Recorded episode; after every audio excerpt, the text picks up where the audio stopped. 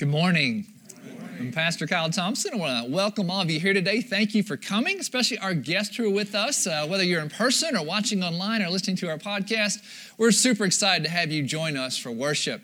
If you were here last week, uh, we invited you to go home with a story card. What's your story? And just tell us a simple story about how God is at work in your life. And so, if you brought those cards back, we are super excited about that. Just would ask that you would put that in the offering boxes on the way out this morning. Or you can also go to our website, southparkchurch.com, uh, and have more space to kind of share one of the stories about how God is active in your life. And so, if you didn't have a chance to do this, you can get a card today and do that. Or again, go to our website. Those of you watching online, we consider you part of our church family. We'd love to hear how God is working in your life. And we're studying the Bible all year long, and it's about a story. It's about a story between God and us. And so we want to try to figure out how God is at work in our lives and celebrate those stories. So would love to have you uh, let us know one of those stories that, that God has done in your life so that we can share in that and celebrate together. I'd like to also invite you today to our, our town hall meeting at 1 o'clock over at our church property, 4411 Sharon Road. This is going to be our last town hall meeting in our current campus in the ski slope uh, as we've come to know uh, our, our, sanctuary there. Going to be giving updates on uh, what's coming up next in our building process, about us fully moving out of the building. Uh, lots of exciting things to report, so I hope you'll come and, and hear about that. We'll have time for question and answers. Uh, Chris Thomas from Childress Klein, our uh, building partner, is going to be there with us. And so, uh, again, many things to report. Uh, we also are going to notice when we go to the church today that we're working with an estate sale company. We're going to have an estate sale later in February, and they've already started working and staging things in the building to be sold. So just would invite you not to touch anything because they've taken pictures uh, and it's going to be out there. And uh, certainly, please don't take anything home with you, not that you would, uh, but uh, we want to make sure that their hard work is recognized. And uh, so we'll be in the sanctuary, and again, lots of exciting things to report. So I hope you can come and be a part of that this afternoon. Uh, let's dive in, but first with a moment of silent prayer that I would deliver God's word today, that we would all hear it, uh, and allow God's story to be part of our story. Let's pray together.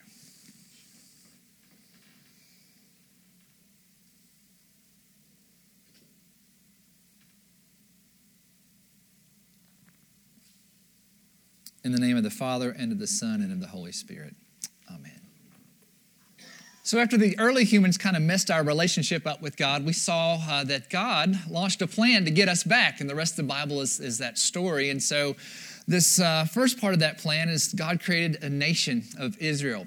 And through that nation, he's going to be uh, a beacon to the entire world. And to start the nation, he, he started with a man named Abraham and Sarah, his wife. Uh, they had a son Isaac, who had a son Jacob. And now, of course, we see Jacob had 12 sons that would become the 12 tribes of Israel, the founders of this nation of Israel. And so uh, today we get a look in Joseph uh, or Jacob's life with his 12 sons. Uh, and we'll see that Jacob kind of inherited or learned something, uh, a negative trait from his parents, uh, Isaac and Rebekah. They played favorite with their two, favorites with their two boys, Jacob and Esau. And so Jacob kind of repeats this pattern. And among his 12 sons, he has a favorite, and it's one of the youngest sons, Joseph. And so uh, he shows his favoritism to Joseph. He, he gets him this fancy coat, the coat of many colors, and, and doesn't get one for the rest of his boys. That might be equivalent to modern day saying if you had 12 children, uh, that you gave one of them the brand new iPhone, uh, and the rest of them you gave a quarter and said, hey, go find a payphone if you want to call somebody. Right? So it was definitely uh, showing favoritism. Joseph didn't help himself any. He was a bit of a tattletale and would come in and tell his dad when his brothers were messing up out in the fields where they're supposed to be working. And, and then God gave Joseph a couple of dreams, and these dreams were pretty cool and awesome, and at least for Joseph, because in these dreams, ultimately what happens is Joseph's brothers and his parents come and they bow down before him, and and so, you know, it might have been wise for this 17 year old young man to maybe keep those dreams to himself, but I, I think the, the biblical interpreters kind of said that he didn't do that. In fact, he told his brothers and his family uh, that they were going to bow down to him. And it went something like this, if I can translate the Hebrew exactly right. Na, na, na, na, na, na. You're going to bow down to me. Blah, right? So Joseph, right, this 17 year old young man, a little bit cocky, He's running with the dream, right? You're going to bow down to me. I've got the coat of many colors. You don't have it. I'm a tattletale, that sort of thing. So this did not set well with his brothers. So one day they were out working, they see Joseph coming, and they're like, Here comes that dreamer. Let's show him what we think of him. And so they, they jumped on him, they beat him up, they threw him into a pit, and they were this close to killing him. But one of the brothers interceded and said, No, no, let's don't kill him. Let's just sell him into slavery. So they sold him into slavery, uh, and, and, these traders took him down into Egypt. It's south of Israel. And so Joseph was human trafficked. And so his brothers uh, went back to their father, Jacob, and they took his coat, uh, Joseph's coat, and they kind of ripped it up and they put some animal blood on it and said that he was attacked by an animal, and so now he's dead. And so, of course, Jacob is distraught, or his favorite son in his mind is dead and gone. And so, of course, he's grieving and mourning, and, and, and his sons pull one over on him. They trick him just like he tricked his own father to sell, uh, to give him his brother's blessing when he was younger. So, Jacob, right? Learns how to play favorites with his sons. He tricked his father, uh, Isaac, and now his sons are tricking him, right? You guys, y'all think your families are dysfunctional? Nothing compared, right, to these holy families, right? The patriarchs and matriarchs of the Bible, right? Just, it's, it's not a good situation, right? Very dysfunctional family. So, Joseph is sold into slavery. Uh, and someone very special in the country of Egypt chooses to buy him. And so, if you've got your Bibles with you today, or you want to look along up on the screen, uh, or on your phones or tablets, whatever you've got, uh, we're going to be in Genesis, the first book of the Bible. And I want to read to you from Genesis 39, verses 1 through 3. Now, Joseph had been taken down to Egypt. And Potiphar, an Egyptian who was one of Pharaoh's officials, Pharaoh is the ruler of Egypt, uh, the captain of the guard was Potiphar, very important person, uh, bought him from the Ishmaelites who had taken him there. Do you remember Ishmael? Right, so Ishmael would have been Joseph's great uncle. So what happened was Joseph's brothers sold him into slavery to his cousins. Very dysfunctional family. The Lord was with Joseph. You see that we've highlighted that? The Lord was with Joseph so that he prospered and he lived in the house of his Egyptian master. And when his master saw that the Lord was with him and that the Lord gave him success in everything that he did. Brothers and sisters, if you feel like you're enslaved to something, maybe it's alcohol or drugs or a bad relationship, know that the Lord is with you, even as the Lord was with Joseph when he was sold into slavery. And so immediately he, he rises to the top of the household of Potiphar. And and Potiphar is a powerful man. He's a captain of the guard, right? Captain of the, the guard of the, of the king or the Pharaoh. And so, very important military leader. And so, he has favor for Joseph because Joseph's a good man and he's a hard worker. And so, he becomes the head of the household and he oversees the house and all the servants. And, and so, God is with Joseph and he was, you know, unjustly sold into slavery, but, but God is with him and bringing good into his life. And so, things have looked up for Joseph. But then Mrs. Potiphar, Potiphar's wife, uh, develops this obsession with Joseph and, and she tries to seduce him time and time again. But Joseph is a good man. He's a man of God. And he's like, you know, we can't do that because, you know, it's just not right, right? Your husband has been good to me. I'm in charge of his household and, and I'm not going to do that. And so one day, Mrs. Potiphar decides she's not going to take no for an answer, and she, she attacks Joseph physically, and, and, and he, he flees from her, and she grabs his garment, right? It says garment in the scripture. Uh, the video said coat. Wouldn't that be something if a, if a coat got Joseph in trouble again? It's like, if I was Joseph, I'm never wearing another coat in my life, right? So got him sold into slavery. Now, you know, she grabs his coat and says to everyone, he tried to seduce me, and here's the proof of that. And so now Joseph has been falsely accused, but who's Potiphar going to believe? Right? A slave who is a foreigner or his own wife.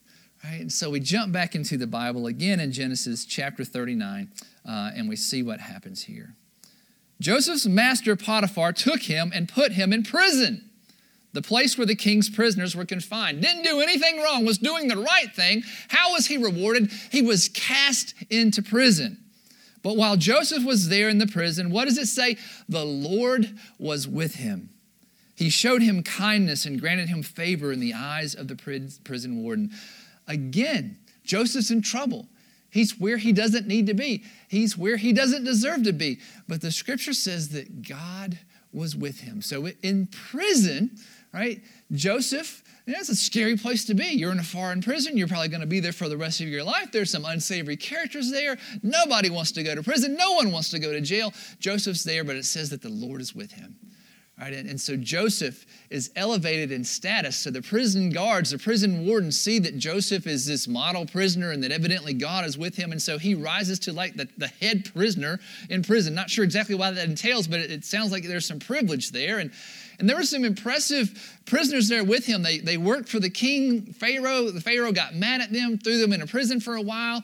They had some crazy dreams, and God came to Joseph and helped them interpret those dreams. And, and so one day, uh, some of these guys go back to work for Pharaoh, and Pharaoh has these crazy dreams like these seven skinny cows swallow up these seven fat cows, and, and these seven kind of withery stalks of grain swallow up these seven healthy uh, stalks of grain. And Pharaoh doesn't know what that means. It's his dream. And so he asks all of his people and his astrologers, dream interpreters, whatever they can interpret the dream when suddenly the one prisoner who was with Joseph in prison remembers, hey, I know this guy. He's in jail. He interprets dreams. And so they go and they get Joseph out. And, and Joseph, through God's power, is able to interpret Pharaoh's dream. And he says, what's going to happen is we're going to have seven years of plenty and we're going to have all this great harvest. And then followed by that are going to be seven years of famine. And so, Pharaoh, what you need to do is, is stock up in those seven years of plenty so that you'll be prepared for the seven uh, years of famine. And so, again, God's with Joseph. Uh, again, we dive back into the scripture. This time we're going to jump ahead to Genesis 41, chapter uh, 41, verse 39. Then Pharaoh said this to Joseph. Since God has made all this known to you, there's no one so discerning and wise as you. Right? God is with Joseph. You shall be in charge of my palace, and all my people are to submit to your orders. Only with respect to the throne will I be greater than you. So Pharaoh said to Joseph, I hereby put you in charge of the whole land of Egypt. Right? So Joseph has gone from lowly slave, right, who's been human trafficked, and now he's like the equivalent of the vice president of Egypt. He's second in command of this powerful nation, and it's just, it's, it's only because that God is with him and is working in his life. His brother's meant to do all this harm to him, and, and he's had some hard times, right? He's been beaten up, he's been uh, enslaved, he's been in prison, he's, he's suffered for things that he didn't do, but God has been with him. And now he's in this powerful position, right? He, he oversees the storing up of food during the seven years of plenty so that when the seven years of famine come, the Egyptians are taken care of. Other countries come to Egypt and, and, and they pay for the food, and the Pharaoh becomes wealthy. Uh, and so Joseph is a man who, in essence, saves most of that area of the world. And of course, Israel, which is right north of Egypt, also goes through this famine. And so, lo and behold, guess who comes knocking at the door one day asking for food? Joseph's family, his brothers. Jacob has sent them to Egypt to ask for food. And, and, and Joseph lets them come in in front of him, but he looks different now. He looks like uh, an Egyptian. He speaks Egyptian.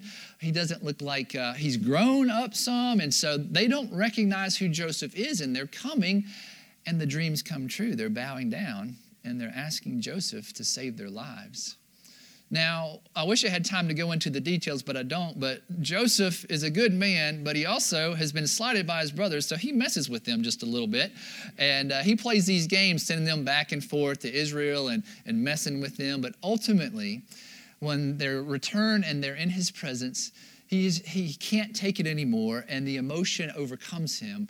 And he sends all the Egyptian guards out, and he breaks down, he starts crying, and he reveals himself to his brothers and they are blown away. And, and I'm sure they're full of mixed emotions, a lot of guilt, right? Oh man, we, we've done this to our brother, a lot of fear. Now, you know, this guy could totally wipe us off the face of the planet. But then Joseph ex- extends grace to them and he forgives them and, and he welcomes them and he invites his father to come back and eventually they get jacob there and it's this big family reunion and, and they're, they're going to live there together in egypt and, and, and override this, this whole process and, it's powerful, and, and, and yet the brothers are still skeptical. Right? And Joseph has to assure them time and time again that, that it's going to be okay. So I want to jump back into scripture again and, and read just one of these powerful things. Genesis chapter 50. Joseph said to his brothers, Don't be afraid.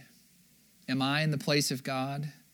You intended to harm me, but God intended it for good, to accomplish what is now being done, the saving of many lives. So then, don't be afraid. I'll provide for you and your children. And he reassured them and spoke kindly to them. Right? You meant to do me harm, right? God didn't mean to do me harm, but but from your actions of trying to harm me, God used the situation for good. And in essence, He has saved the world. He, he saved people from starving to death. And so I forgive you. Right? And so the family lives there together for like 71 years until Joseph dies. And, you know, it was a 22 year span from when he was sold into slavery to when he's reunited with his, his family. So those 22 years were, were kind of tough right? But then 71 years living together uh, until Joseph dies, right? Just this, this, this dysfunctional family comes full circle uh, and they receive forgiveness and they receive redemption. And it's just, it's a powerful, powerful story. And so we could take so many different lessons out of it today, but but, but the one thing, the big idea that I just would encourage you guys to think about and, and write down or, or talk about today at lunch or in your small groups or whatever is, is this a bad place can be the right place to encounter God. A bad place can be the right place to encounter God. Now, our gut reaction is, well, well, can't good places be the right place to encounter God? Because I'd much rather have things going well in my life than to, to have a bad place. Absolutely, God's in the good places, but sometimes the bad place is where we're most open to seeing God working in our lives. And, and this is not a license to say, oh, well, Pastor Kyle said I should go to that rave party over there because, you know, God needs me to be in a bad place. Not what I'm saying at all. In our lives, when, some, when we're in a tough situation in the lower story, right? And we don't see that there's any good coming from that when, when we've been betrayed by our family, when we've been enslaved to something, when we're feeling imprisoned to something, we can know that in those bad places that God is with us. Right? Because God was with Joseph when he was in slavery. God was with Joseph when he was in prison. God was with Joseph when he was ruling the country of Egypt. A bad place can be the right place to encounter God. Amen. But when we're in that place, it doesn't feel like that.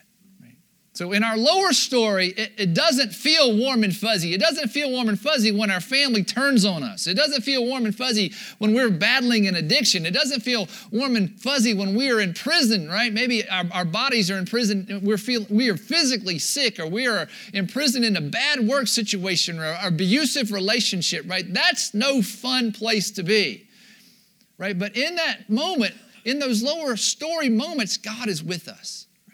God is with us. God is working to bring good into our lives, right? And then God's using our lower stories to be a part of our upper story, God's upper story, right? Remember? God used Joseph's bad circumstances to elevate him to be in a position to save the world from starvation. So God worked through Joseph's problems in his lower story that I don't think God calls. The brothers caused all that, right? Mrs. Potiphar calls that, right? God took that and used that to bring good into the upper story, saving tons and tons of people's lives. But it goes even bigger than that in the upper story. I want to think about it from Jacob's perspective for a minute. This is the father whose son Joseph, to him, he thought he was dead, right? So Joseph was dead, and later he is alive again. He's resurrected, and through that resurrection, through that rebirth, the world is saved. Does that sound like a familiar story to anybody? The Father's Son is dead and has been resurrected, and through that resurrection has saved the world. Right? That's the story of Jesus.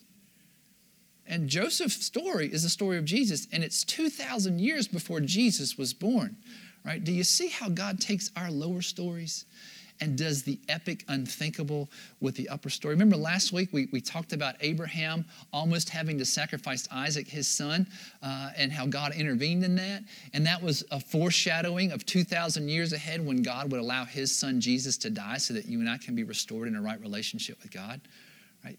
Jesus is all over these stories 2,000 years before he's even born. Jacob's, the father whose son died, is now back alive and has saved the world. He's a forerunner for the gospel, the good news about Jesus, right? So this is powerful lower and upper story stuff, right? Sometimes a bad place is the right place to encounter God, right? And so the way that we begin to see this in our own lives, I think there's three things that we can do. Like if we're in a bad situation, if you're in a bad situation right now, maybe it's a health situation, maybe it's a work situation, maybe it's a financial situation, maybe it's an addiction, you know, maybe it's some peer pressure. If we're in a bad situation and, and we want to encounter God, maybe there's three things that I think we can do. The first of them is to literally call a timeout, right? To physically step back, maybe even say it, time out, right? And just say, this situation stinks right? Because a lot of times we get so caught up in our lives that we just we react to things. Something goes wrong we react to that. Something goes wrong we react to that. We need to say time out. I'm going to take a step back and i'm going to think about this from an objective viewpoint right? This situation stinks. I'm sick. I'm hurting. I'm brokenhearted. This is no fun at all but I need to take a step back and see if there's anything possibly good that might be going on here. So to have self awareness, to take a step back and to look at our situation objectively so that we can be proactive rather than reactive is a key first step, right? And you don't have to be corny and say time out, but to take a step back and say, this situation is difficult. What's going wrong and, and what could be going right, right? So we take the time out right? And, and I think the second thing that we can do, uh, the second thing that we can do is to look for God in our lower story, right? So time out, the situation is tough, but where could God be working, right? God was with Joseph in slavery, God was with Joseph in prison, right? If God can be with Joseph in these difficult circumstances, then God's got to be present in my life too. Where do I see God at work in my life right now, even though it's a tough time? And am I, am I looking for God? Am I talking to God? Am I praying to God? Am I worshiping God? Am, am, I, am I pouring myself out to God? Am I serving God? Am, am I thinking about others more so than myself? Uh, have, I, have I poured out my guts to someone that I love and trust who is a godly person? and might be able to say to me where they see God at work in my life. Has God sent people into my life right, to comfort me? Am I, am I experiencing the peace of God that the Bible promises us, right? Are we seeking to find God in our lower stories because God is there? Every time Joseph was in a bad spot, it says God was with him and God is with us in our difficult situations. All right, take a time out, look for God in our lower stories, and the final thing to do is think upper story. Right? I'm in a bad situation. I don't know how it's going to turn out. I don't think God's put me in this situation, but He's going to bring something good in this situation like He did with Joseph. Right? And So, God, I don't know why I'm in this situation. I don't know what good's going to come from it, but I'm going to trust you to show me something bigger than myself. Like Joseph helped save all those people, like it was a foreshadowing of Jesus saving all of us in our spiritual walks with God. Lord, show me your picture. Maybe I need to change my focus. Maybe I need to fo- change my dream. Maybe I need to focus more on what you would have me get out of this situation rather than what I want to get out of this situation. So take a time out, look for God in our lower story, and think upper story, right? There's another passage of scripture I want to share with you. It's from the New Testament this time. It's the book of Romans. It's a letter that Paul, who was a disciple of Jesus, uh, he wrote this, Romans 8 28. And we know that in all things God works for the good of those who love him, who've been called according to his purpose, right? So if we're in a difficult circumstance, I don't think God causes those circumstances. And he doesn't want to trivialize those circumstances, right? Because there's some hard things that we're going through. But in those circumstances, God is at work for the good for those of us who love him, right? We highlighted that for those who love him, right? It's so important for us to be a follower of Jesus because it opens us up to God getting active in our lives to say, yeah, that stinks. But I'm with you and I'm going to bring something good out of that situation. Right? So, how does this look like? What does this look like in real everyday life?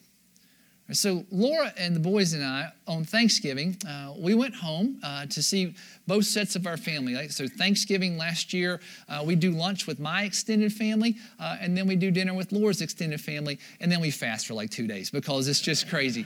And so, we're stuffed. And so, uh, at Laura's family, it's uh, her parents host, and her dad is one of six people of brothers and sisters. They grew up on a, a chicken farm in Pisgah, which is right outside of Asheboro in Randolph County, North Carolina. Uh, and so it's a big family, and we come together and we eat, and it's, it's great to see the family. Uh, but Laura's family, our family has gone through a hard time. Two of Laura's uncles in the past year have been diagnosed with cancer, have been fighting that cancer. Uh, one of Laura's cousins, who's in her early 30s, also uh, battling cancer and, and, dealing with that. And so it's just been a, a real hard time.